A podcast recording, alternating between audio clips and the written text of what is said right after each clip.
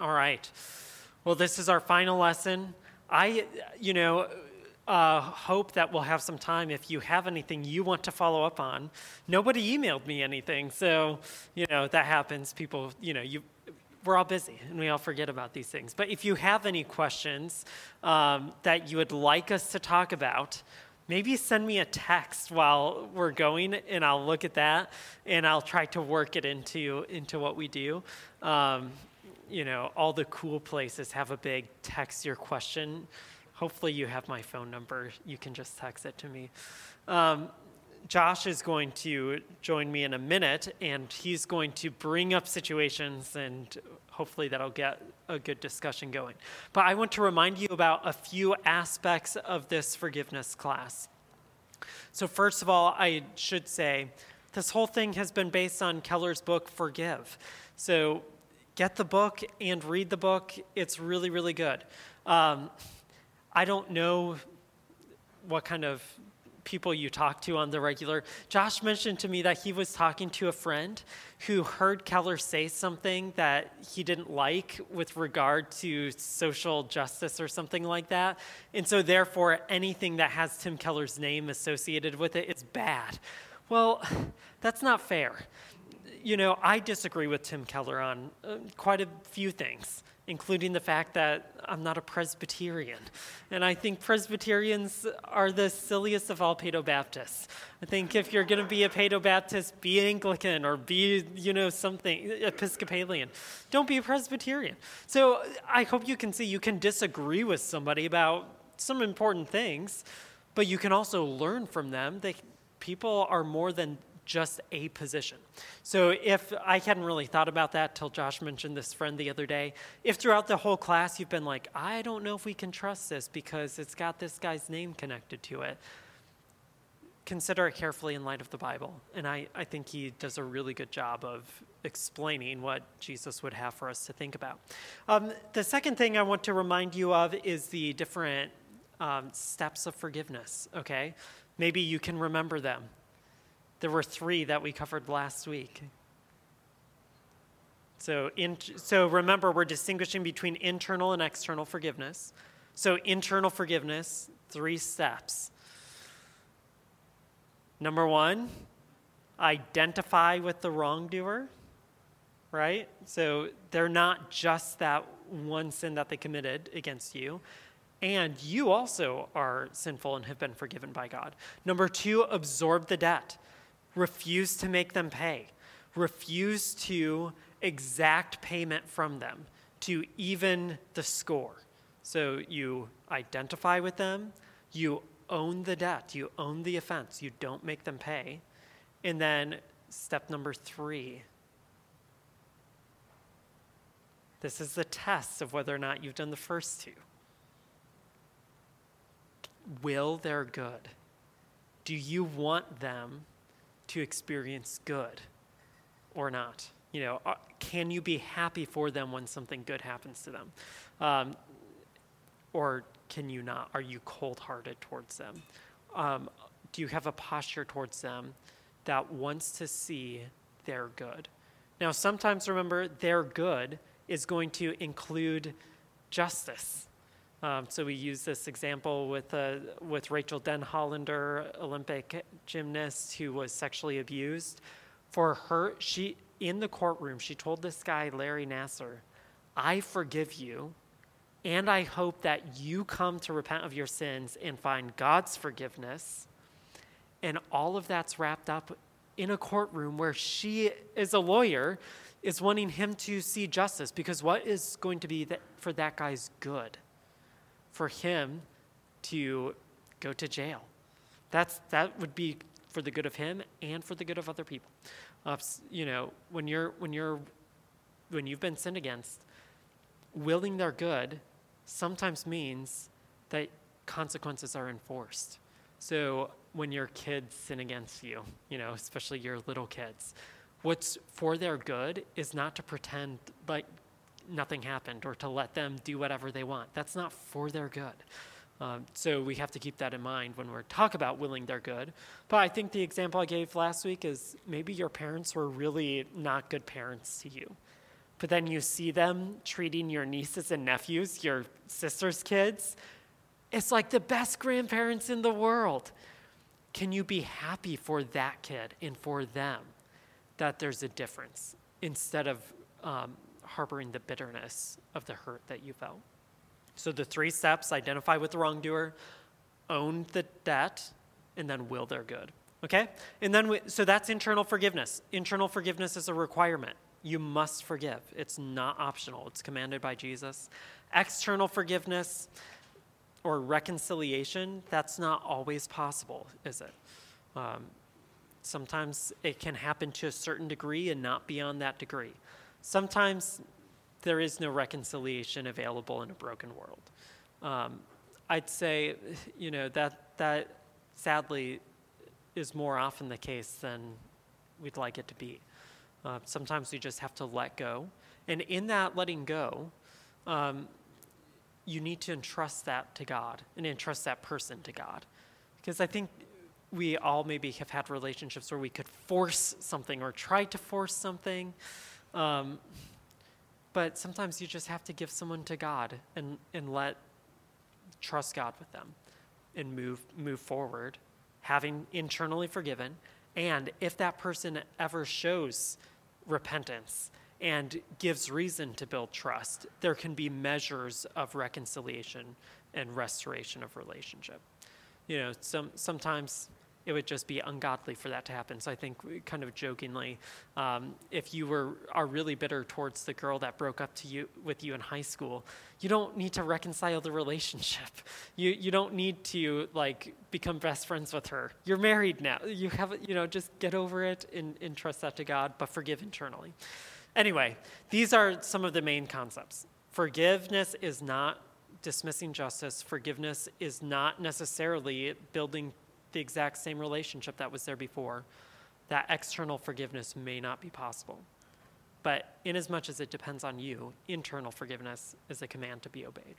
All right, any, any questions before Josh comes up to talk with me about some of these things? Okay.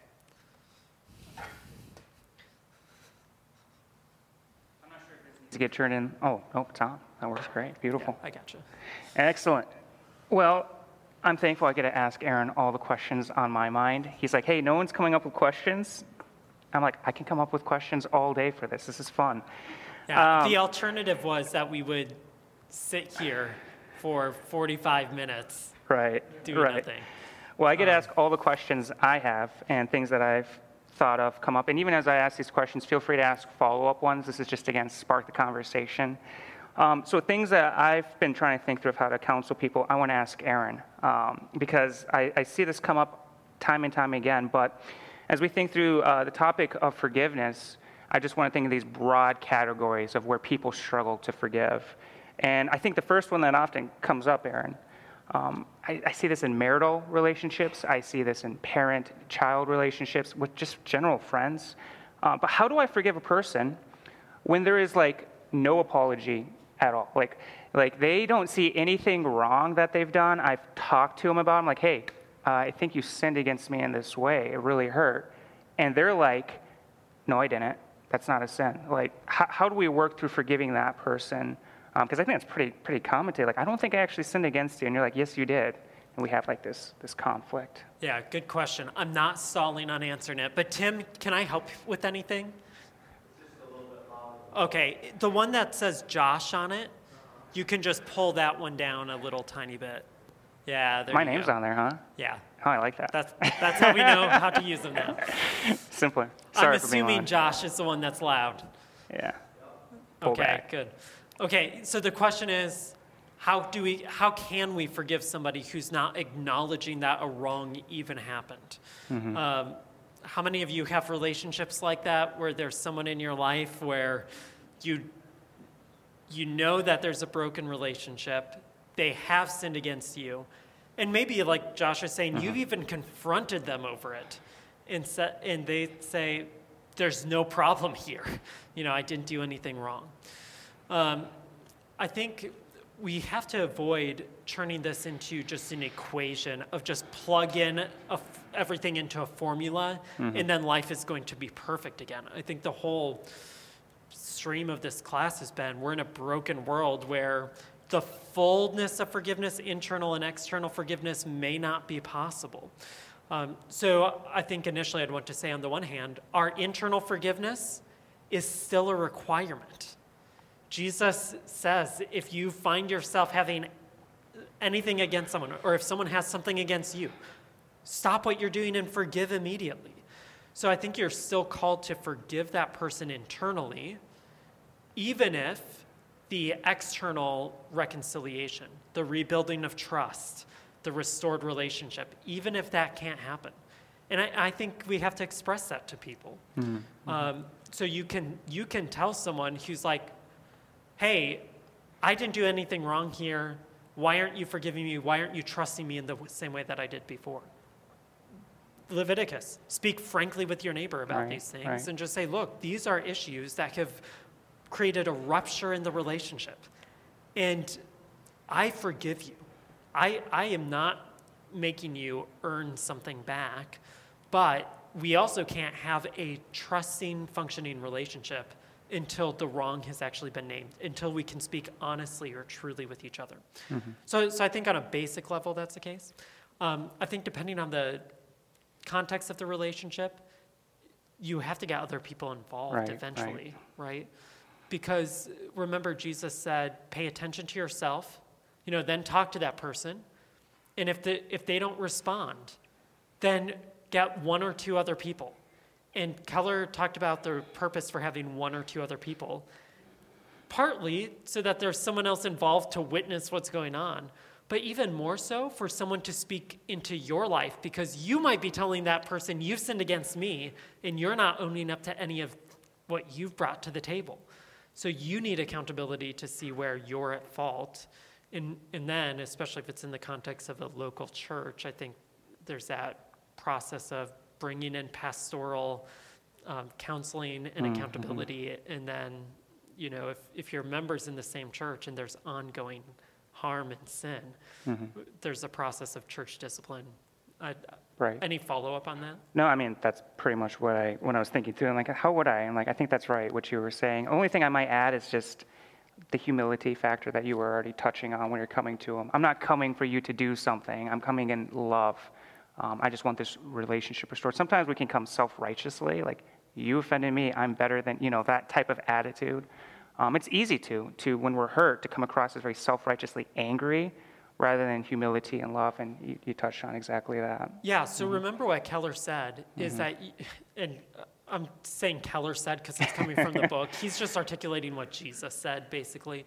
Keller says that you have to forgive internally mm-hmm. before you know if the other person is going to repent. Right. Because if you go to them and confront them without already having forgiven, then they'll be able to tell and they'll know you're on a mission of self righteousness and judgment, and they're going to be cold towards you and non responsive. Mm-hmm. So I think um, in the sermon today, I want to talk about adopting the story of the gospel for our whole lives. How did God forgive you? What did we learn in Romans 5? While we were still sinners, before we had shown that we would repent, Jesus died for us. He owned our debt. Hmm. He identified with us through the incarnation. He willed our good.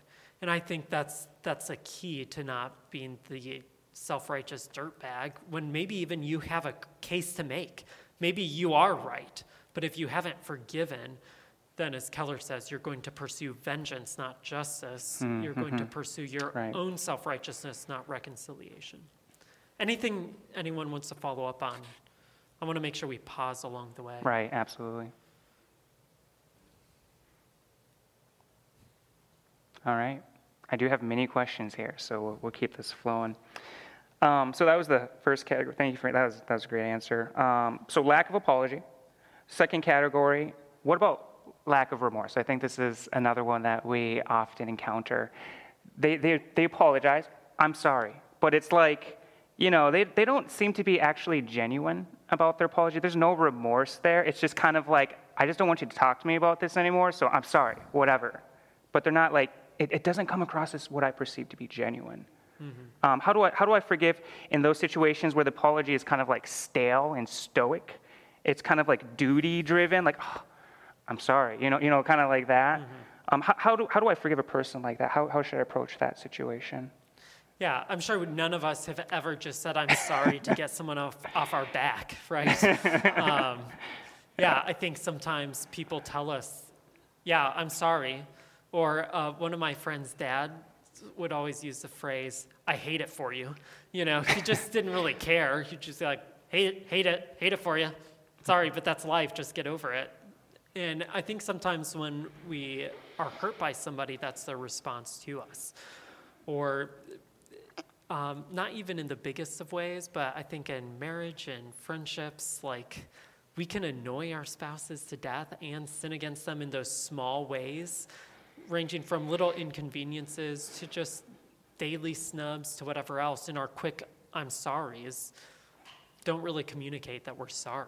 Mm-hmm. And I think, as you're saying previously, the probably here the starting point is adopting a posture of humility and mm. understanding. Again, right?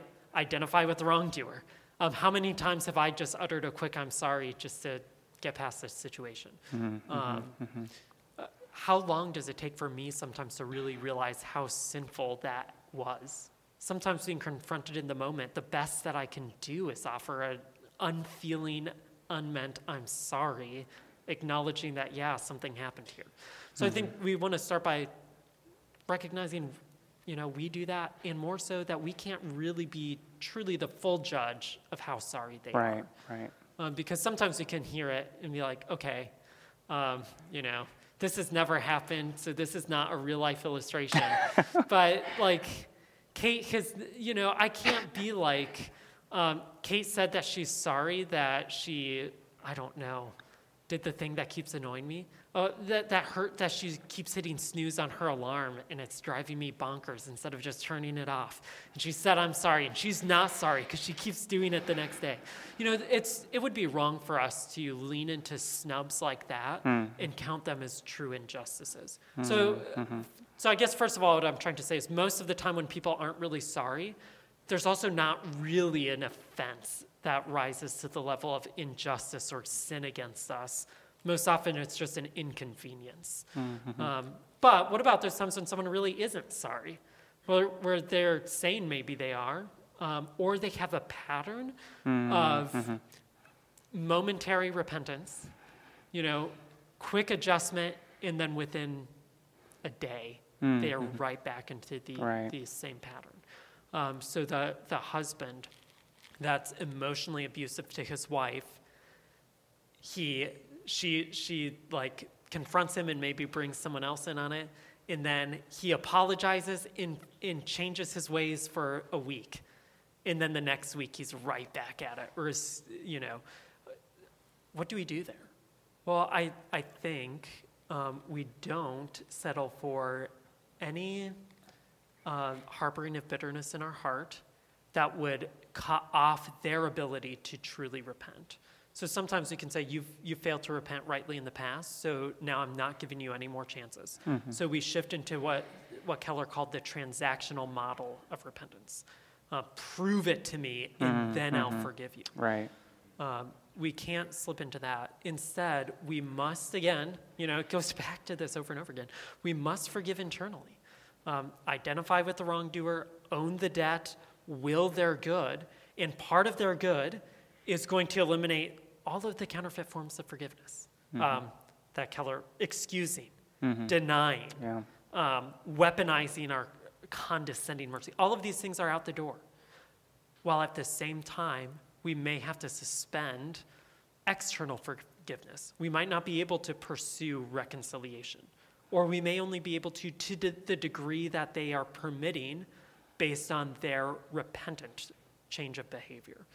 And I would say that's different in every single scenario. Mm, you know, mm-hmm. in, in those scenarios, I, I, guess I'd add this. You know, I guess I'm just talking off the cuff here a little bit, but I'd add if ever you're saying, okay, I've I have forgiven internally, and I honestly am willing their good, and I cannot extend external forgiveness because they're failing to repent. I'd say anytime that you're making that decision, you and you're doing it alone mm-hmm. without outside counsel or help, mm-hmm. you're probably making a mistake. Um, you, you have pastors who are happy to Right, talk to you right. about these things. There are other church members, and don't just find the church member who agrees with you on everything else in your life. Mm-hmm. Um, I'd say find people who can speak into that situation and let you know if you're withholding external forgiveness when Right. God would want you to grant it. Or on the other hand, and this is this happens surprisingly often, if you are too willing to just throw out external reconciliation and setting up the wrongdoer to continue to hurt you or to wrong other people. Um, some people are way too willing just to s- pretend like it didn't happen. But again, that's not forgiveness. It's not speaking truly about what happened. It's not willing their good from God's perspective. So get mm-hmm. other, I'd say get other people involved. Yeah, good. Any questions? Yep. How, how do you, I, I kind of, it's one of those things where like, I know the answer, but it's really hard. And just interested to hear your thoughts on it, of like, how do you endure Hmm. in internal forgiveness? Um, Especially in, conflict. I don't think power is the best, the best rubric to use to define all human relationships, right? Like everyone wants to talk about power and money all the time. It's overdone, but at the same time, there are relationships where there's, there's power to maybe it's a boss, maybe it's a pastor, maybe it's a parent. Hmm. But someone who was supposed to care for you, trust you, Hmm, mhm, and, mhm, and there's that brokenness in relationship, hmm. parted ways, but it's that battle to continue to, because internal forgiveness isn't a one-time thing, Mm-hmm. especially if that relationship is broken. Um, So how do you, how do you do it? Yeah. That's great question. Yeah, that's a good question. Yeah. How, how do you persist in internal forgiveness when things are not the way they're supposed to be? Um, when your relationship with your parent is just insurmountably broken? When a pastor who is charged to like love and care for your soul actually used you to their advantage and deeply hurt you? Um, when um, a spouse who you've opened yourself up to completely has abandoned you. You know, how, how do you persist in ongoing internal forgiveness when the external isn't possible? Um, you're like you said, forgiveness is promised before it's felt, it's granted and then paid out. You know, that's the, the analogy that that guy gave of um, forgiveness is like buying somebody a gift on credit. They, they are the beneficiary of that right away, but you keep paying it bit by bit, and you might until the end of your life, you know. Um, I don't think that there are any easy answers here, other than continual recourse to the forgiveness of God, um, reliance on the Holy Spirit who pours out God's love into your heart and is your comforter and counselor to help you know how to navigate those relationships. But ultimately, it's a call to faith, isn't it? To entrust that person and that relationship to God while still speaking truly about what ought to be without demanding that God give you what ought to be now. Um, that's hard. You know, I think probably uh, I know most of you well enough to know that there's some kind of relationship or situation in your life where you have to live with ongoing forgiveness, knowing that the percentage of external reconciliation is just like Amazon couldn't measure the percentage. you know, like on football games where they give the percentage of completion of a play, Amazon would give you a percentage of reconciliation zero for whatever that relationship is. You're called to a life of faith. And I, I think that, you know, depending on, again, I'm just monologuing here. Sorry for going on too long. I think that depending on the kind of relationship, um, one of the gifts of the church as the body of Christ is that virtually every relationship that you have can not be replaced by, but can be compensated for the absence of that relationship um, in, in the rest of life. So if you were deeply hurt by your father, think about the fatherly people in your church. Um, if, if you were deeply hurt by um, your spouse who perhaps just is no longer walking with the Lord, or maybe they left you, abandoned you altogether, um, you're joining a community of faith where singleness is not a secondary status, where instead you can have deep and meaningful friendships with people of both genders and of all ages. You know, so I think you can compensate for some of these things, even though we still should speak truly and say it's not the way it's supposed to be. Any follow up or things Sure. you want to add, or Yeah, yeah. I mean, I can talk based on experience too that enduring, I've always tried to turn all the pains I, I felt internally from those broken relationships, that, that, that broke, enduring that pain. It's, it's something else. It, it hurts terribly. And I've always tried in my, my mind to turn it through the Holy Spirit back to Christ and his sufferings, remembering that all the pains I'm experiencing, Christ suffered infinitely greater and the fact that I can participate in this fraction of pain that Jesus experienced for me, turn it to praise and glory in Christ, giving it to Him like Christ, you know, you know all the pains I'm feeling. I'm broken right now, but you endured infinitely greater pain, and I can't imagine what it was being separated from the Father for me. And just thanking Him, praising Him, turning that pain. That's the only thing that has kept me going in, in my life, my experiences, and really just connecting it back, back to Christ as much as it, it sounds almost trivial at times, but really asking the Holy Spirit, pour out this power, help me to see Christ and his sufferings all the more, even as I experience this brokenness. Um, yeah, I'll, mm-hmm. in a second. I, I, there's an article in October's mm-hmm. Christianity Today by this lady named Madison Pierce, who was talking about um, her suffering with chronic pain. I, for, I mm. forget the kind that it was. Mm-hmm. And, and she said that for a while in her high school years, people would tell her, think about Jesus' suffering, and it, it, it, you can endure. And she would think, Yeah. well, Jesus went to the cross uh, in one day. Like, if all of my suffering could, I'd, I'd prefer that, what Jesus had over mine. But then she realized, uh, you know, she then did doctoral work in Hebrews, and she came to realize that all of Jesus' life, he was a man of sorrows. He, he left the glory of heaven to be the Son of Man, to walk with sinners, to know our weaknesses. And it's, yeah, it, it can seem trite only if you're thinking in a trite way. Right. Um, but Jesus, the fact that Jesus was going to raise from the dead doesn't invalidate his suffering any more than the fact that God will raise you to new life and set Right, all things right, right. invalidates the suffering you're experiencing now. Uh, so I, I think That's that's a really good point. Matthew. I don't know if it's actually, it's just another question. Okay. um, that exactly relates to this, but how do you go about counseling someone who's clearly a victim and you're telling them they need to forgive? Um, Because I think there's also, like, you, you've gone through this, like, there's a time, right? Like, they need time, and like, that person coming to you and you telling them you must forgive, Mm, push mm. them away from for, forgiveness, I feel like. Right. Tell them in that instance, so like, how do you go Right. about counseling them? Yeah. Can we come back to that? Yeah. That's great. Did you have a question, Lois? I just want to make sure we get to you before we change topics. Yeah. Mm-hmm.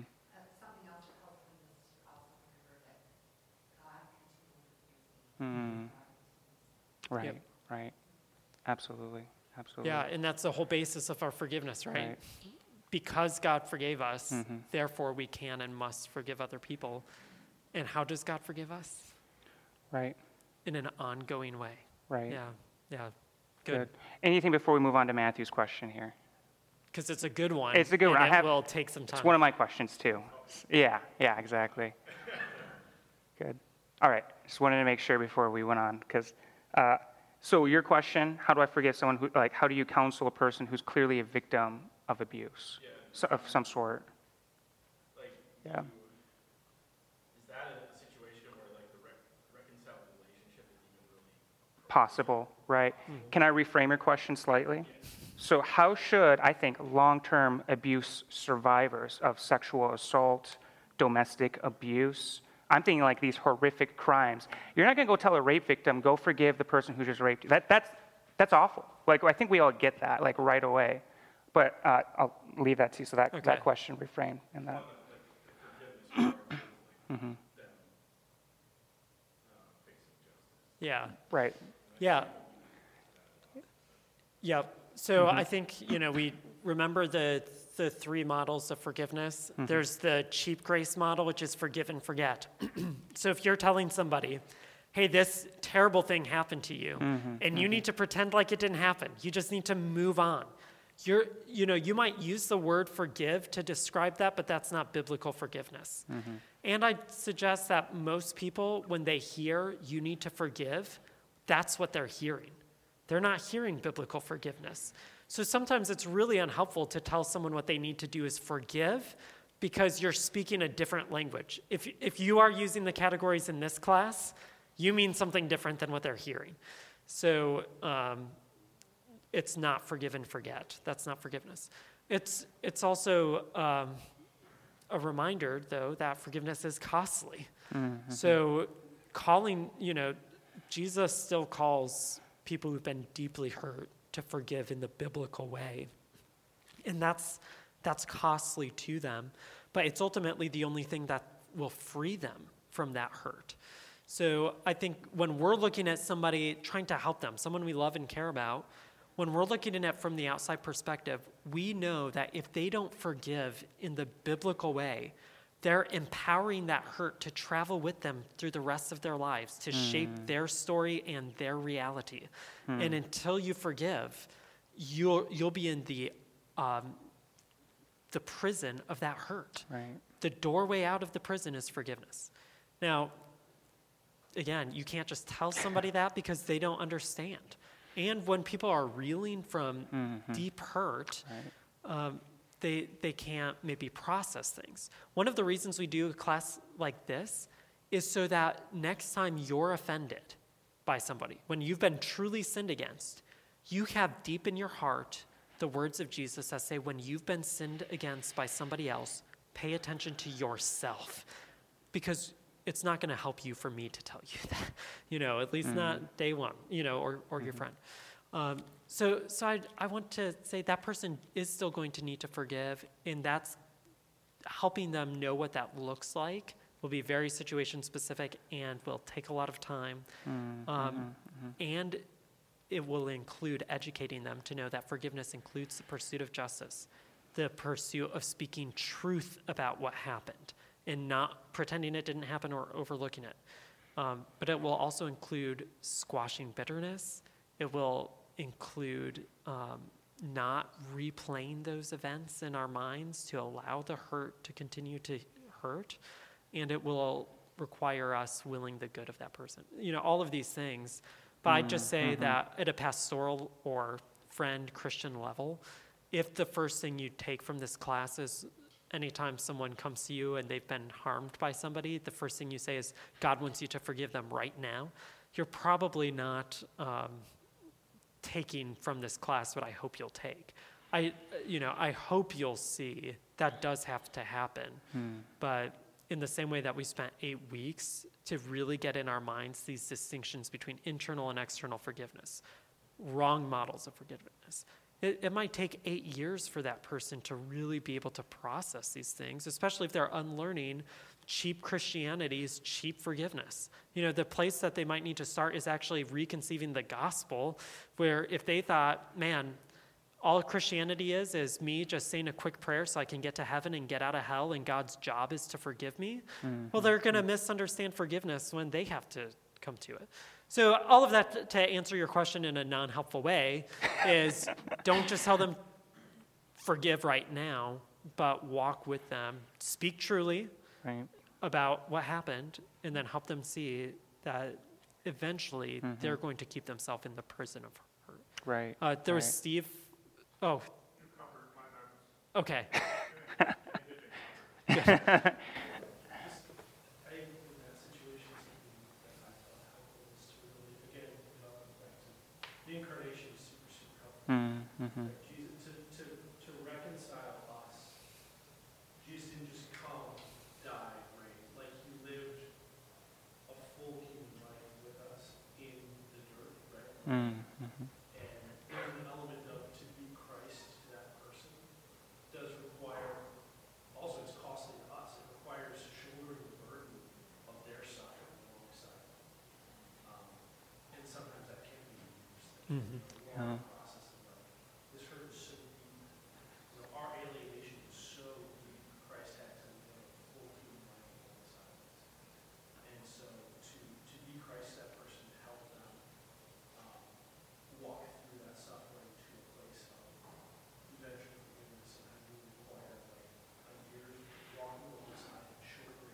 Mm-hmm. to be an instrument of reconciliation, grace to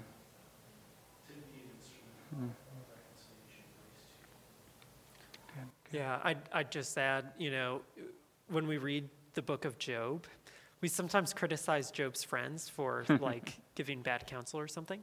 But if you read it and pay attention, they sit with him in silence for seven days. And then they say true things, but for the wrong situation. They're mismatching truth and reality. And I think, you know, mm-hmm. sometimes we mm-hmm. have to mm-hmm. learn Right. uh, suffering with people, we might think we've done it a long time. Seven days, the completion, the fullness of it. Well, maybe we need to set longer, and then maybe we need to uh, not mm. just say true things, but work hard to match the reality they're facing with the right truth. Mm. Yeah. Good. That's, that's a great answer. Yeah, patience, humility. Love it. Any other questions before? I was just gonna comment, I appreciate that you brought up the time aspect, because I think when we give that example, the gymnast is a great example. You have to remember, like, the length of time between what occurred and when she Mhm. and making sure that when you're counseling victims, that you allow that time, because I think it happens more often in churches and we like to fit. Oh, yeah. Let's forgive, like, what's your job right now, you need to forgive, Mhm. okay. Um, and I just like come back to Christ's heart, like, the Bible says he's gentle and lowly. Mhm. Mm-hmm. Giving the victim that time to process, and so I just wanted to say, I appreciate that you said, like, it could take eight years. Mhm. And like, yes, internal forgiveness is required, but is it our job to like demand someone to do it? And like, when do you call them to do it? Yeah, mm. that I think that's really helpful, and it's a reminder that forgiveness is not a one-time event, but it's a process that mm-hmm. happens by degree, Right. and we get better at it as we go along. Mm-hmm. And if we're keeping it in mind, you know, using this uh, sexual abuse situation with Rachel Denhollander, part of forgiveness is the pursuit of justice. So if you want to see that person come to forgive, mm-hmm. you need to suffer with them, but then you also walk the path of forgiveness with them enabling them to pursue justice and supporting them in it. You know, think of uh, back using this Rachel Denhollander situation. I, you know, her husband supported her through that the whole time, and her family did, and a lot of other people did. Um, you know, and they had an advantage where they're both highly educated. You know, he's a MDiv student at the Southern Baptist Theological mm-hmm. Seminary. They have a lot of other resources at their disp- disposal, but they faced a lot of churches and Christians who said, "You need to just let this go and stop talking about this." So they would they were demanding a kind of punctiliar, cheap grace forgiveness instead of actually walking with them on the path of forgiveness. Uh, so sometimes we just want to hear someone say those words when what we need to do is help them take those actions. Right. And, and yeah, that doesn't include a heavy demand. The kind of demands Jesus reserved for the self righteous, right? Um, gentle and lowly with the lowly, um, quite a bit harsher with the self righteous. Uh, Mary, Joe, and then Ben. So, how do you handle non-Christians who say that your a heinous crime happened? And how do you discern? uh, This is difficult. um, If it, no, that, I, I guess I want to get rid of the word heinous.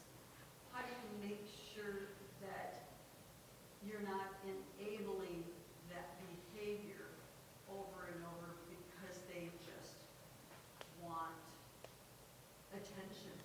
Yeah. Yeah, that's a that's a good question. How how do you forgive without enabling mm-hmm. the person either to harm themselves or to harm other people?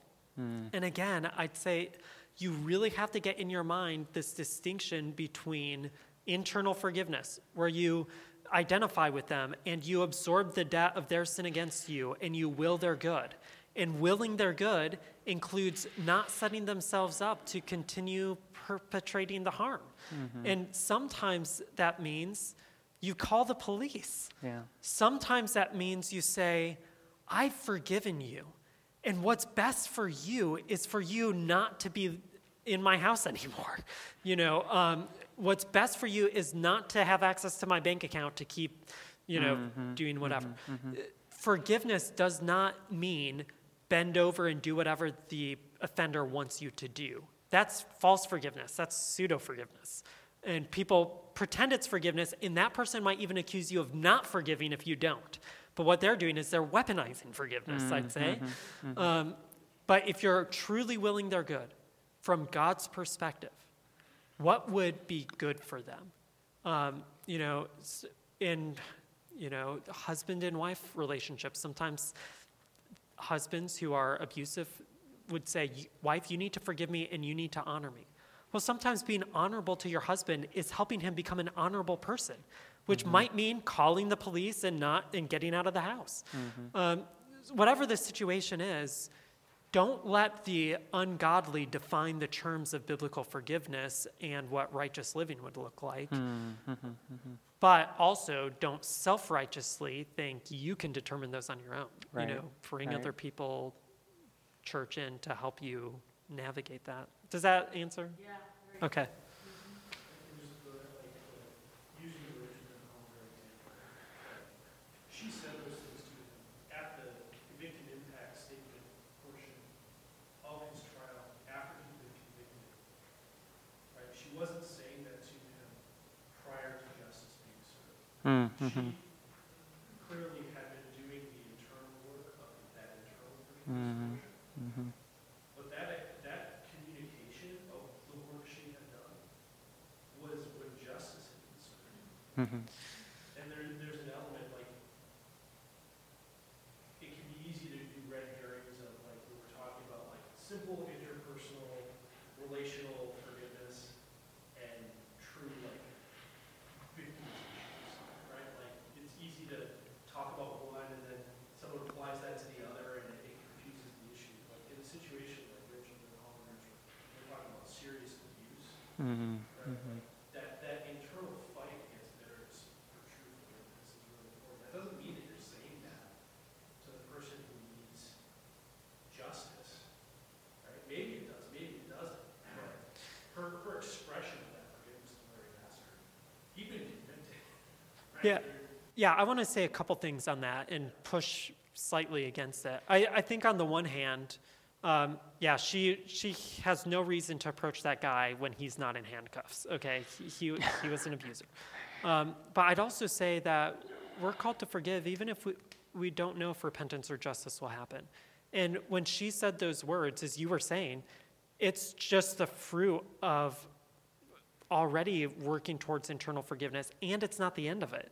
I don't know her, but I am confident that that was not the last day she's ever going to think about that or have to um, squash the hurt and the bitterness and, and the hard everything.